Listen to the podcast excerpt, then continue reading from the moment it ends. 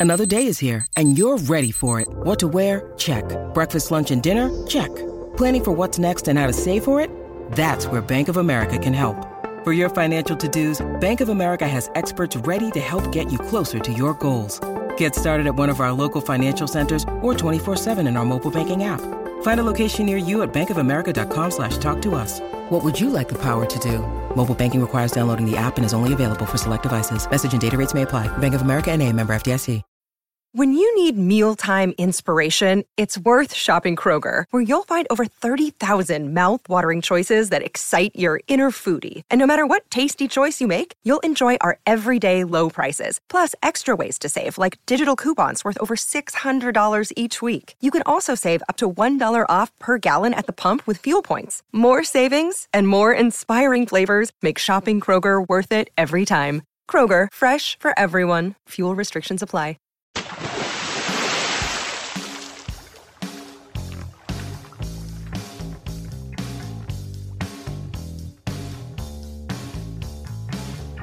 What is it about life that as the older you get, the more time you spend looking back? Well, we found the same thing happens with podcasting. And as we've gotten better at this and our audience has gotten bigger, some of you might not have heard or found our early episodes. As we near 150 episodes, it can be a bit of a pain in the backside to scroll that far back in your app. So we're revisiting some of our early favorites, slightly edited, in a new regularly recurring series we call In Case You Missed It. Today we're going to dive into Van Halen Rising, how a Southern California backyard party band saved heavy metal. We have author Greg Renoff joining us. Welcome, Greg. Thanks for having me on, Stephen. I really appreciate the opportunity to talk about the book and to uh, join this podcast.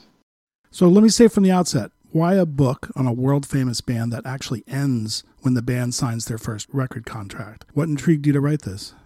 I grew up a, a huge fan of Van Halen. I mean, people will write books on bands, and sometimes they they sort of aren't big enthusiasts of it, but they think it's an interesting topic. It happened to be that I grew up a fan, and I was one of those guys who read every guitar magazine front to back. I was a guitar player and obsessed with Eddie Van Halen, but I was one of these individuals who never quite got past the intermediate level, so I was never very good. But nonetheless, was a big reader. Uh, articles. Went back and went to grad school. Ended up getting a PhD in history, and one of the things that I ended up being really interested in is the band's beginnings. When I would kind of go back and revisit my fandom of Van Halen, and I'd find that you could find a lot of information about the band's history post 1978, as you might imagine, once they became famous. But there would be all these stories or clips of little interviews that you would see where one of the guys in the band would be talking about a backyard party, or someone else would be talking about the Starwood and Gene Simmons. And they, I just got interested in the topic and kind of thinking about how did this band get started. And I decided I wanted to try to do a prehistory of the band and kind of try to take the approach that if you're a fan of Van Halen, you probably know enough about the main outlines of the band's history after 1978 that you probably think you know enough, whereas the early period you didn't know as much. And, to be honest with you, once I started to do the interviews, I did over 200 interviews for the book. I had so much material that I, I had to try to find a way so it wasn't 500 pages long. And so I decided to say, you know what, I'm just going to end it with their breakthrough. That's a high point, and it kind of that was the goal for those guys in 1976. Obviously, was not to you know, not necessarily play stadiums, but was to get the record deal and just just get on the map. And so that's what they had done, and uh, so that was why I stopped it there. Well, it's a fascinating story. And as you mentioned, these backyard parties that the LA kids had during the period, they're just completely off the hook. It's a huge part of their story, don't you think? You know, I think the thing I didn't really realize until I got into writing the book is that the backyard parties were in a lot of ways essential for those guys breaking through because in 1976, 1975, 1974, I mean, nobody outside of LA had ever heard of Van Halen.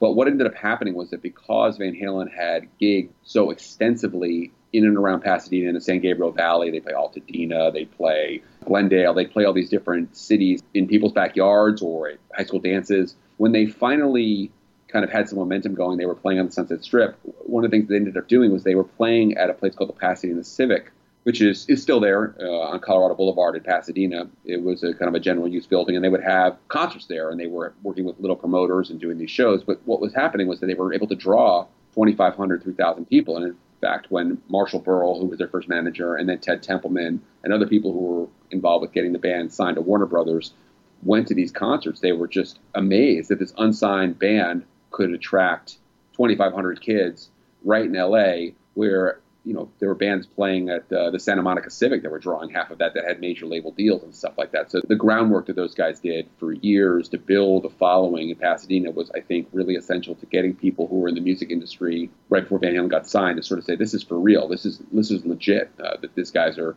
have this type of enthusiasm on a local level. And you know what a great way for a band to woodshed, you know, test their strengths, find out what works, what doesn't work. It's certainly a message to all the bands out there. Is there anything around similar these days, or are these things just a, a thing of the past? You know, I, I think the, the thing is with backyard parties is that it's just not feasible to have that type of thing go on. I think we were it was kind of a moment there was a bunch of factors that came together. First of all, you had the the Woodstock phenomenon where you had everything from Altamont to Woodstock to all the festivals that went on up, up north in San Francisco, there was sort of a, a, sense that this was a thing to do if you liked rock music, was to go to a festival and kind of come together with a huge group of people. And what ended up happening actually in Pasadena was that you had a couple of communities, particularly uh, like San Marino, which was a very wealthy community buttressed against Pasadena, where there were these huge houses and these kids had these parties and they had space that was, you know, a couple of football fields in size. Some of these backyards, I mean, they were crazy big, some of these backyards, because these were mansions. And so you have this Woodstock mentality, and yet that people who want to put on these um, parties with their friends. You also have the, the sort of social permission of you know teenage drinking, drinking and driving. It was you know kind of the Dazed and Confused era was not of looked upon with the same sort of hostility um, necessarily that would be in, in, later decades. And so there was a, a little bit less of a, a, police a policing of that kind of behavior, and so there was sort of a, a ability to get away with this to some degree. Yeah, it's possible too that maybe parents just got wise to all this when they went away and they'd come back and their place was trash. So, but it, so in a nutshell, uh, Red Ball Jet, that was David Lee Roth's band, right? And Mammoth was Eddie and Alex's band, and they were very competitive and played against each other, so to speak. And suddenly Roth says he wants in with the brothers, right? Yeah, I mean, one of the things that I'm proudest of about the book is that I did dig so deep with Red Ball Jet. Uh, now, Red Ball Jet is obviously a tiny, tiny footnote in rock and roll history. This was Roth band. When I looked at this band and I talked, ended up interviewing three of the guys who were in the band with Roth, you kind of could see a lot of Roth's ideas that he would bring to the table in the 80s as Van Halen got bigger were ones he wanted to do in 1972, 73 in high school. Great stories about Red Ball Jet was they tried to audition at this nightclub in Hollywood, and, and Roth wanted the guys to do sort of Motown steps, sort of like you know uh, Wilson Pickett's brass section would do. He wanted him to do this, and so you had this funky Rolling Stone style. Again, these are high school kids. Let's keep this in perspective. With David Lee Roth singing, nonetheless, competing for backyard party gigs with a band called Mammoth, which was Eddie, Alex, and a bassist called Mark Stone. Eddie and Alex were cut from a very different musical cloth than Roth in a lot of ways. They were much more into Black Sabbath, kind of the proggy heavy metal, Captain Beyond. They would play, uh, you know, some Zeppelin, some Who, but they were much more interested in sort of straightforward heavy metal hard rock at the time, where Roth had much more of a black Latino influences, you know, more Santana, that type of thing that Roth was more into. And so there was these different types of vibes. And of course, the other thing the Van Halen brothers had was they were far superior musicians than anything that Red Ball Jet had. So it was a very different type of thing. But yes, they had this competition. Eventually, Red Ball Jet sort of fell apart, and Roth was looking for a, a, another band, and he saw the Van Halen brothers and just gravitated to them like a, a moth to the flame. He wanted to partner with those guys because he could see the musical talent. But he failed a couple of auditions initially, didn't he? He did. Uh, the uh, thing that I really took away from more than anything else about writing Van Halen Rising was how hard Roth worked to get himself in a position where he could become a rock star when that was his dream. Roth would be, would tell you himself he's not a natural singer. He was never a guy who was going to be an Ian Gillan, for example, or a Robert Plant. He just doesn't have that type of vocal talent. And yes, the first couple times he auditioned for the brothers, they turned him down uh, and kind of took glee in turning him down. Kind of, this guy sucks. He's no good. He's a weirdo. That type of thing. But eventually, partially because Roth was uh, very savvy in how he presented himself to those guys, and eventually because they saw that they needed a lead singer, and hey, look, Roth has some definite lead singer qualities. They could see that were were good. He brought girls around. He knew how to get a crowd going. He was an outgoing extrovert, where Eddie and Alex were definitely not like that naturally. So they sort of I think, kind of over, overlooked some of the other issues. Just decide that yes, Roth has a PA system, as we all famously know. That was one of the incentives that Roth offered. He's like, I have this PA system, you guys need it, but also that Roth was a person who could who could take the frontman role away from Eddie Van Halen, who was singing, who was a guy who was so shy. People would tell me that he had this long hair at the time that he would actually a lot of times just sing, and his hair would sort of hang down in front of his face. He'd be singing to the microphone, and you know wouldn't even push his hair out of his face because it sort of that was you know the, kind of a barrier almost like he didn't you know he was very shy and was not comfortable performing to any real extent. So he just kind of went into himself when he played, which was not something that would be engaging necessarily in the way that Roth was engaging. And after Roth joined the band, they started to do other kind of unique gigs. You know, they you write about they played for free on the steps of the Pasadena City Hall, famously hosting wet T-shirt contests and dive bars. So my question is, how do these radically different gigs and then the backyard parties help shape the band? Yeah, I mean, I think the thing that really worked for those guys, and, and I think worked for a lot of the bands of the era who were out there working as working bands was that they had to play a lot of, first of all, top 40. To be able to play in clubs at the time, you couldn't go in there and play uh, In-A-Gadda-Da-Vida for, for 45 minutes at a nightclub. You had to play the hits of the day. So you were in a situation where you had to learn everything from ZZ Top to Motown to anything that was on the charts that people liked, you had to learn how to do it. And so what these guys ended up doing was they would play everything from biker bars, where they would play, you know, more like Foghat and stuff like that, where they would pl- uh, go to other places in town where they had to play again a much more straightforward 70s top 40 stuff. And I think what that really did beyond those guys building up their chops, I think it was a unbelievable opportunity to learn what makes for a hit song. When you sit there and you're playing number one hit after top 10 hit in front of crowds, I think you, as songwriters, should start to go, oh, this is how you build a hit. This is what a great song is. So you're playing the Beatles, you're playing Led Zeppelin, you're playing all of these bands from a whole range of different genres that from pop to harder rock, where people kind of go, wow, this is great. I love dancing to this. But at the same time, as a musician, you're learning what you need to do. And so I look ahead to 1977 and working with Ted Templeman, who was a guy who was a had a very successful track record as a producer and knew how to craft hits. Those guys had already kind of figured out how to take their hard rock sound and make it poppy, which is what Van Halen one really was. Taking the the heavier parts of heavy metal, the solos, the Deep Purple screams, to the Ritchie Blackmore solos, for lack of a better term, to the Black Sabbath riffs, and and making it something that could be played on the radio that was catchy, like Feel Your Love Tonight, which has basically like Beach Boys harmonies to it. So, I mean, that to me, playing all those different things, you kind of learn how to appeal to different crowds, but also they just learned the repertoire was upwards of 200 songs. I mean, you definitely going to learn a lot about songwriting when you when you have to know how to play 200 songs. And of course, uh, there's probably not a better suited uh, MC for wet t-shirt contests than David Lee Roth. I think uh, that formed his personality as well.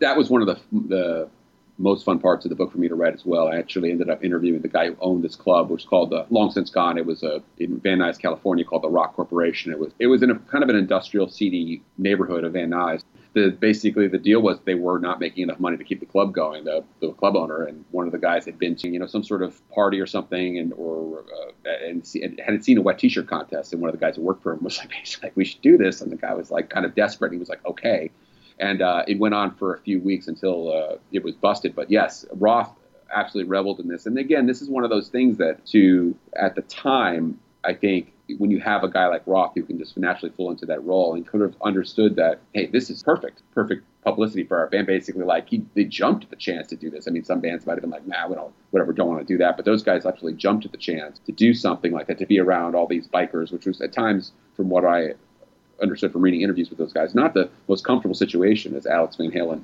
famously said. You know, like they're basically like, if you don't play this song again, I'm going to wrap a chain around your neck while you play the drums, and then you're going to play the song. It's, it's you know, it's you know, these the, the crowds were intimidating and they were rough, and and these guys yet kind of reveled in it and said, yeah, we'll definitely, we'll definitely play for a crowd full of Hell's Angels in the wet T-shirt contest in the in a bad neighborhood in, in Van Nuys. And then they move up to Gazzarri's, which they were the house band at on Sunset Strip. And, and that, that was sort of out of fashion at the time, I think. Is that right?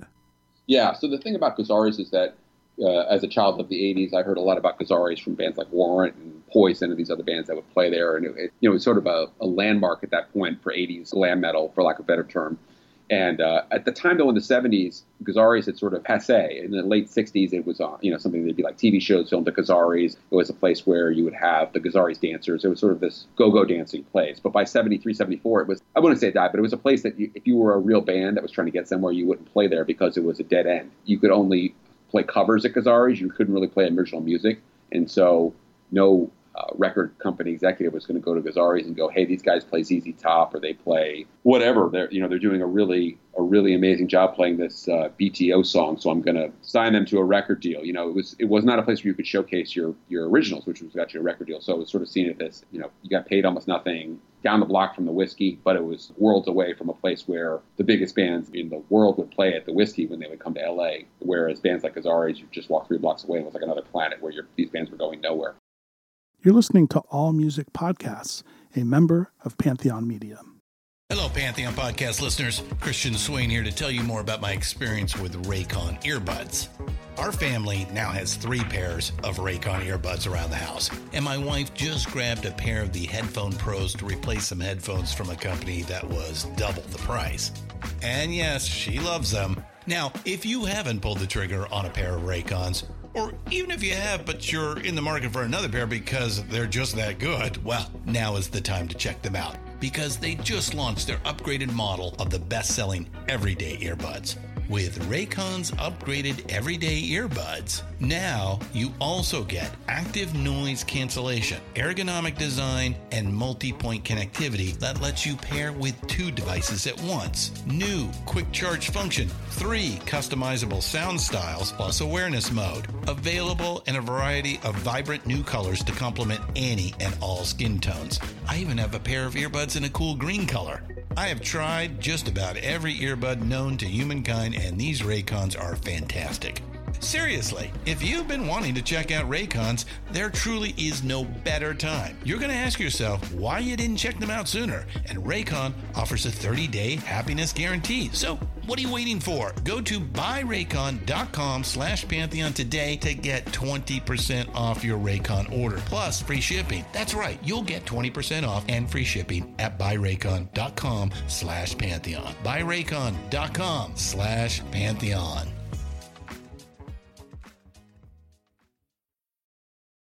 And they do finally make the Whisky, and that's a stop that every band has to make on their way up. And it's right about this time that they start getting some notice from Rodney Bingenheimer, the legendary club owner, and then members of the all girl group Runaways were, were big fans.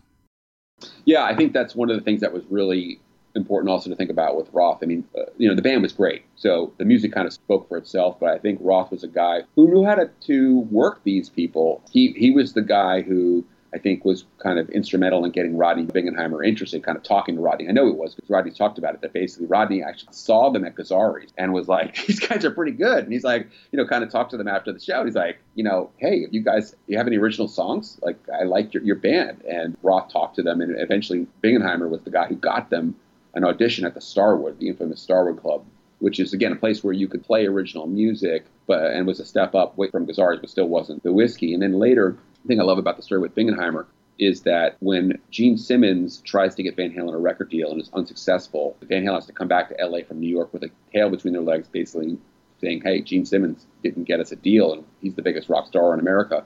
But uh, Rodney Bingenheimer had Van Halen on the radio, had excuse me, had Roth on the radio playing the demo for Running with the Devil. And if you listen on YouTube to the the clip of that that radio conversation, someone recorded it. Roth doesn't, you know, Roth doesn't talk about it. They didn't get a record deal. It's like we got this demo. We went to New York and recorded this demo, and kind of, and Rodney's like, oh yeah, you know, Rodney was a hype guy, and you know, Roth kind of kind of used his charisma and his ability to sort of be the rock star before he really was a rock star to get Rodney engaged. And to Rodney's credit, Rodney saw the talent.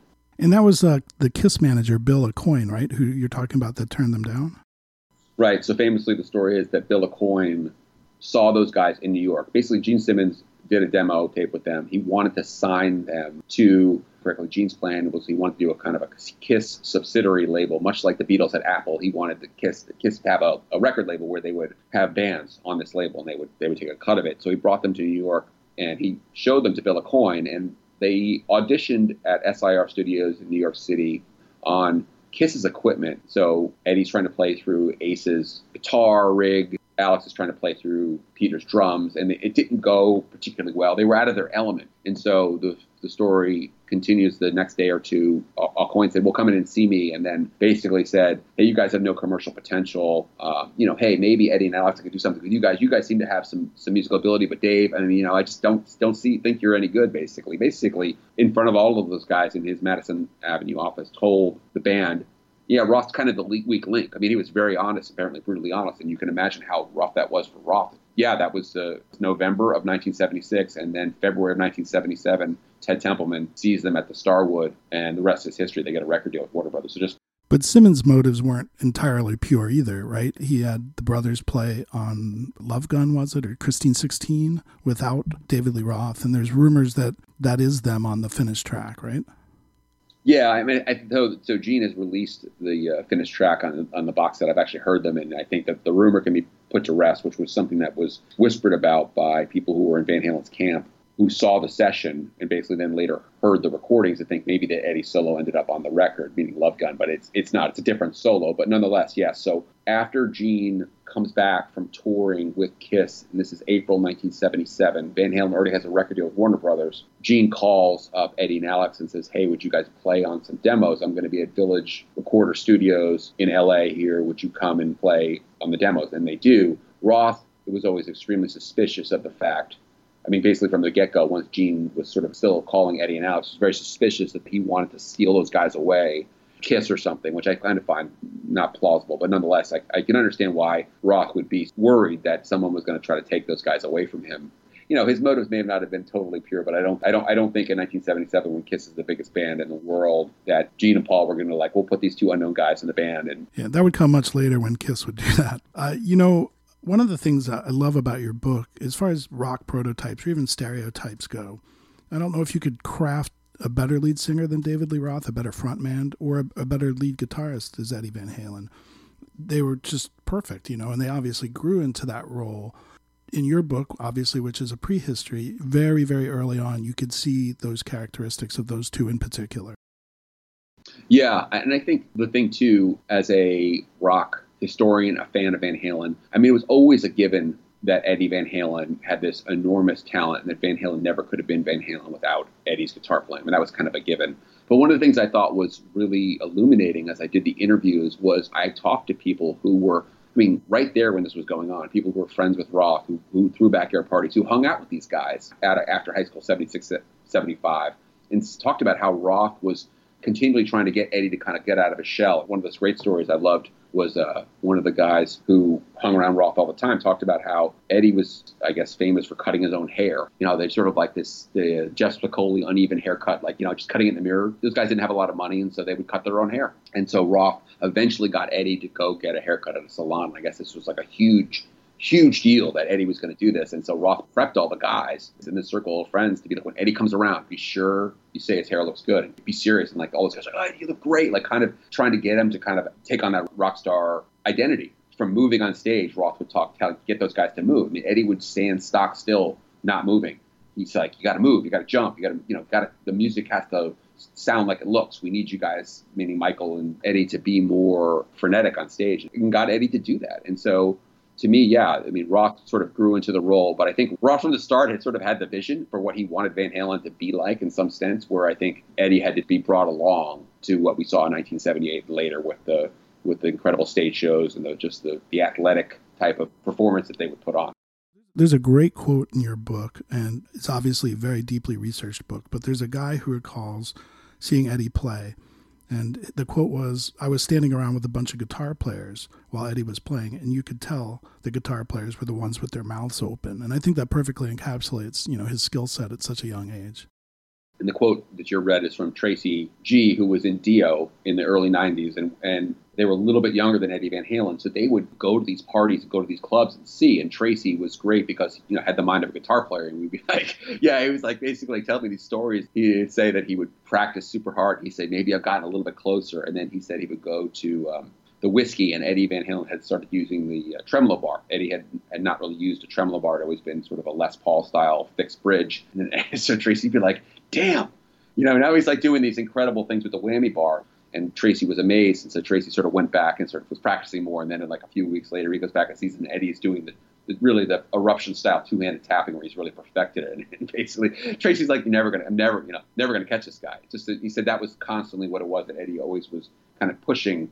You know, Randy Rhoads, George Lynch, all these guys who were on the scene, who were good guitar, very good professional guitar players who went on to, to great success, were were going to be um, a step behind Eddie.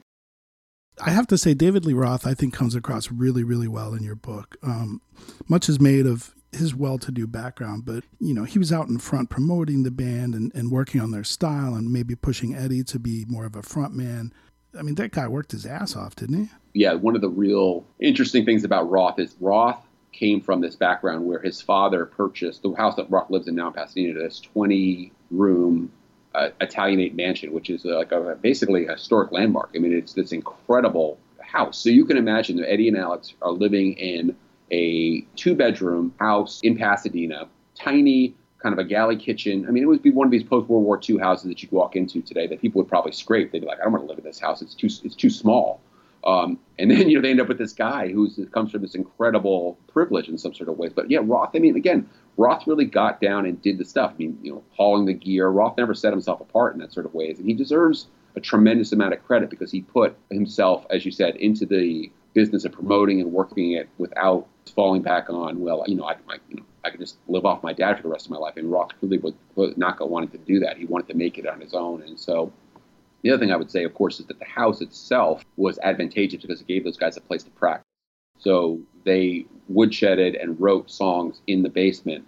And told by a number of people, from Pete Angelus, who was Roth's right hand man in his solo career and had been with Van Halen since 1977, that you could go in the house there in Pasadena and be standing in the kitchen. This is Roth's mansion, and you could barely hear what was going on in the basement. The, the basement was so like densely concreted. The roof was, you know, they had like a concrete roof and a concrete floor, so it was like almost like a, a crypt down there. So it was, you know, a place where you could practice around the clock. And those guys had this workspace where they could really do that, along with the, you know, the fact that they had a guy like Roth who again was right there with those guys, willing to work.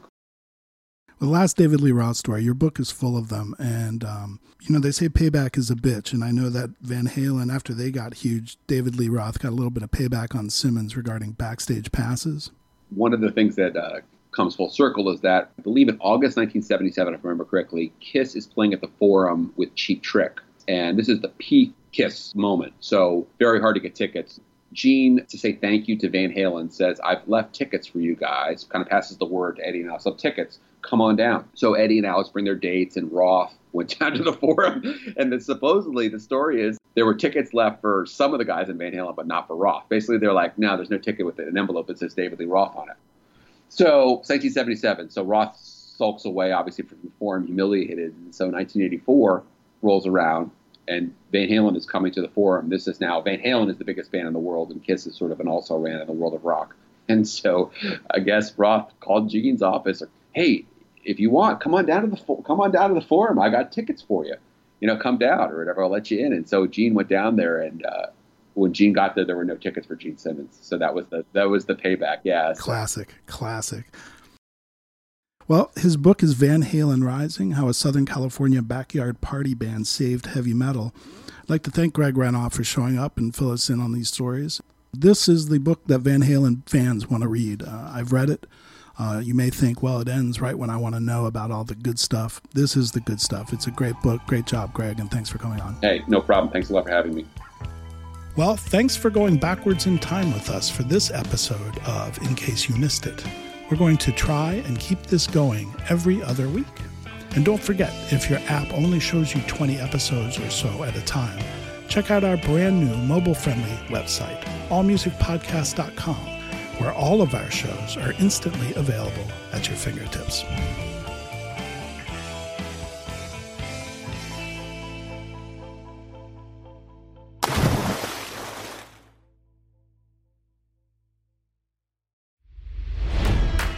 It's NFL draft season, and that means it's time to start thinking about fantasy football. FantasyPoints.com features industry leading experts and prognosticators using proprietary hand charted data to help you score more fantasy points. FantasyPoints.com is the place to go for whatever kind of fantasy football you play. Whether you play fantasy football, daily fantasy sports, or do a little bit of everything, Fantasy Points has the meticulously researched content to guide you to victory. And why wait for the fall? Fantasy Points also covers the new spring football league, the UFL. Join the guru, John Hansen, Scott Barrett, Joe Dolan, and other massive names in the fantasy football universe with an exclusive offer. Use code Pantheon for 15% off any fantasy points package, including the all in package, with access to every article, tool, and data nugget that Fantasy Points has to offer. That's fantasypoints.com and code Pantheon for 15% off at Fantasy Points. Fantasypoints.com, code Pantheon. Score more fantasy points.